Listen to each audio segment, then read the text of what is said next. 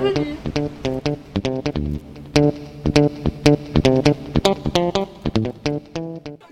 Nous sommes le mardi 4 avril, il est 10h30 et vous êtes avec Ibrahim, Rachel et Eva. Cette semaine est un temps fort pour tous les élèves, les enseignements et le personnel de l'établissement. Tout le monde se rassemble autour des valeurs de l'olympisme pour célébrer les exploits sportifs, la solidarité et la fraternité. Les élèves auront la chance de rencontrer des athlètes de haut niveau, des activités sportives seront organisées dans la cour de récréation et des ateliers seront proposés tout au long de la semaine. Durant la semaine olympique et paralympique, nous ferons un point quotidien à 10h30 sur le programme du jour. Bahuactu.fr Bahuactu.fr Bahuactu.fr Nous vous proposons un petit zoom sur une des nombreuses activités de la semaine. Puis une info ou une anecdote sur les JO 2024, une présentation d'un sport olympique et paralympique. Et enfin, nous terminerons avec un petit point sur le vocabulaire du sport. Bahuactu.fr Bahuactu.fr Bahuactu.fr Pour commencer, Ibrahim, quel est le programme d'aujourd'hui? Aujourd'hui, il y a du hip-hop en troisième, du tir laser et de la course en quatrième, une découverte en, en handisport en sixième, un rêve musculaire et un baby-foot humain pour les cinquièmes. Et à 13h, il y aura également des jeux et des démonstrations sportives dans la cour de récréation, sans oublier le challenge bras de fer. Eh bien, il y en a vraiment pour tous les goûts. Nous enchaînerons avec un zoom sur une des nombreuses activités proposées cette semaine. Aujourd'hui, zoom sur les, cours d'espagnol en 4e 1 et 4e 6 avec Dimitri et Ibrahim, puis en 4e 2 avec Leandra et Yacine.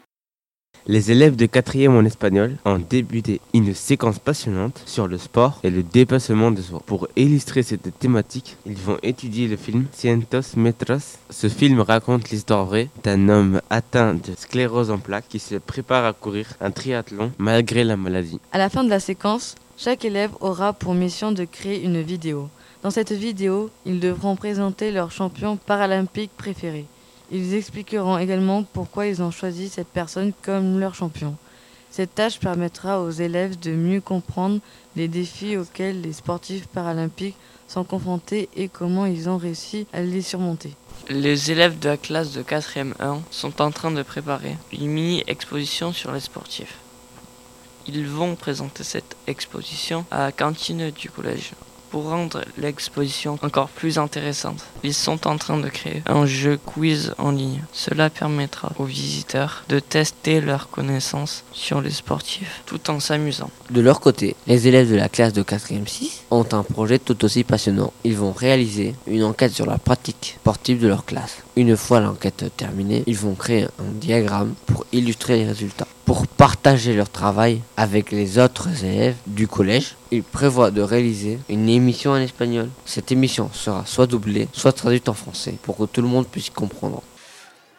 Ces projets permettent aux élèves de développer leur créativité, leur collaboration, leur pensée critique et leur communication. Tout en apprenant, on peut tous les féliciter. Et maintenant, une info surprenante sur les JO 2024. Rachel, je te laisse la parole. Saviez-vous que pour les Jeux Olympiques de 2024, il y aura une épreuve de breakdance? C'est vrai, le breakdance a été ajouté en tant que sport officiel pour la première fois. Et les danseurs auront la chance de remporter une médaille d'or aux côtés de leur homologue préféré. Alors préparez-vous à voir des mouvements incroyables et des breakdancers en pleine action au JO 2024. Les breakdancers ne sont pas les seuls en pleine action. Dans le basketball aussi, ça bouge. Le basketball est un sport olympique emblématique, mais saviez-vous qu'il existe également une version paralympique de ce sport? Les joueurs de basketball paralympique utilisent des fauteuils roulants spéciaux pour se déplacer sur le terrain, ce qui rend le jeu encore plus rapide et plus intense. Alors si vous voulez voir de l'action et du suspense, ne manquez pas les matchs de basketball paralympique. Bahuactu.fr Bahuactu.fr Peut-on faire du, fran du, français et du sport en même temps? Mais oui, bien sûr. La langue française a plein de mots et d'expressions qui viennent du sport. Dans le sport, on se donne à fond, on se bat et on se compare aux autres et on travaille en équipe. Les expressions qui viennent du sport sont donc souvent utilisées par les gens en politique et en affaires. En même, en même nous, et même nous, quand nous faisons quelque chose qui demande de l'effort, de la concurrence ou de la coopération, nous utilisons ces expressions. Rachel, tu peux m'expliquer ce qui veut dire jeter l'éponge? Jeter l'éponge veut dire abandonner quelque chose, comme si on jetait une éponge qui sert à nettoyer. Par exemple, si tu commences un jeu de société mais que tu perds tout le temps, tu peux finir par jeter l'éponge et arrêter de jouer. Si tu essayes de résoudre un problème mais que tu n'y arrives pas, tu peux jeter l'éponge et demander de l'aide à quelqu'un d'autre. En revanche, si tu tiens bon et que tu jettes pas l'éponge, tu peux réussir à atteindre tes objectifs, même si cela prend plus de temps. Bref, jeter l'éponge, c'est abandonner quelque chose. Mais il ne faut pas avoir peur de demander de l'aide ou de persévérer pour atteindre ses objectifs. Merci pour ces explications amusantes. Merci d'avoir suivi Bye Actu. À bientôt. C'est la fin de notre émission. Merci. M- Merci à Dimitri qui était à la technique aujourd'hui. Nous espérons que vous avez apprécié nos sujets. Jeudi, nous serons pas en direct. En raison d'un appel à la grève, vous pourrez tout de même nous retrouver sur notre site en différé pour de nouveaux événements passionnants à partager. Au Au revoir. Au revoir Merci d'avoir suivi Bye Actu. À bientôt. Merci d'avoir suivi Bye Actu. À bientôt.